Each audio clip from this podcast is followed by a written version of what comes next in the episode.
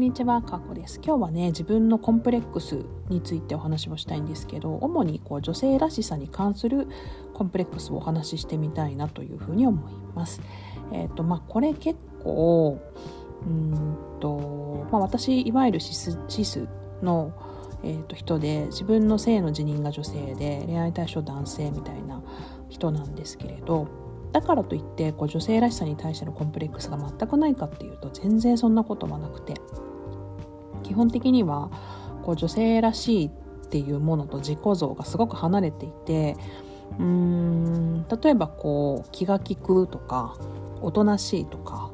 なんかそういう意味ではね女性らしい自分だなっていうふうに思っていたんですけれど、まあ、ピアノがうまいとかね 片付けがうまいとか料理がうまいとかね例えば、まあ、そんなのを女性らしさだとされてしまった日には、まあ、私は全然女性っぽくないなっていうふうに思っていました。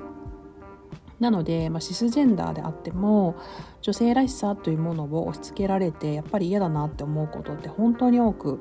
あったしそれができてない自分ってなんかダメなんじゃないかなっていうふうに思ってしまったりすることも、まあ、多々ありました。で、まあ、コンプレックスの話をしたらもうほぼ全部の自分の全てがコンプレックスなんじゃないかぐらいのもともとそういう人です、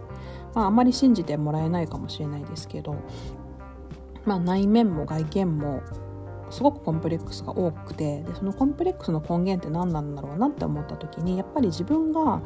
人を見る時にちょっとうがった見方をしてるんですよ多分。なんかあの人は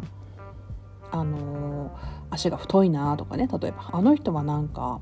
顔がブサイクだなとかあの人性格悪いなとかね なんかそういうふうに自分が人のことを見てると自分に対してもコンプレックスって出てくるんですよね結局人と比べて自分が劣ってるっていうふうに感じることでコンプレックスって生まれるので結局人のこともかなり、まあ、色眼鏡で見るというか、うん、批判的に見たりだとかしてるんだろうなっていうふうに思っていてそれがだんだんなくなってくると自分へのコンプレックスもそんなになくなってくるんですよね。ただまあこだわりみたいなものでこういう格好がしたいとかこういうおしゃれがしたいとか人生の彩りとして楽しむっていうところでは結構あのこだわりはあったりしますけどでも本当にこう自分自身に抱いていたほぼ自分を構成する全ての要素がコンプレックスだみたいな時期はだいぶ超えてきたかなというふうに思いますね。でやっぱり女性らしさで言うとやっぱ子供が埋めなかったっていうところもかなり女性性の否定みたいなところで感じていたし、まあ、そういう自分って自分は性自認が女性なので女性らしくないイコール自分はダメなんだみたいな風に思いがちな図式っていうのはあると思いますけど今はそれからも解き放たれ そして、まあ、パートナーがね特定のパートナーがいないっていうことさえも別にそれはなんか評価ではないというか自分が自分としている女性としているっていうことに対してのマイナス評価だというふうにも思わなくなったので今はすごく生きやすいですね。でもやっぱりまあ特に私たちの年代とかそれ以上の年代の方ってそういうらしさみたいなこと、まあ、子供らしさだったり大人らしさだったり 娘らしさだったり妻らしさだったり、まあ、分からないですけどそういうらしさみたいな部分にあのすごく自分を当てはめようとして頑張ってきてでもそんなのに当てはまらねえぜみたいな。ところで、まあ、苦しんできた人たちって多いのかなっていうふうに思うとまあ生きづらい時代をね生きてきたなっていうふうに思いますね。昭和とか平成とかね大変でしたけどね。でも、まあ、本当に時代の変化っていうのが著しくて、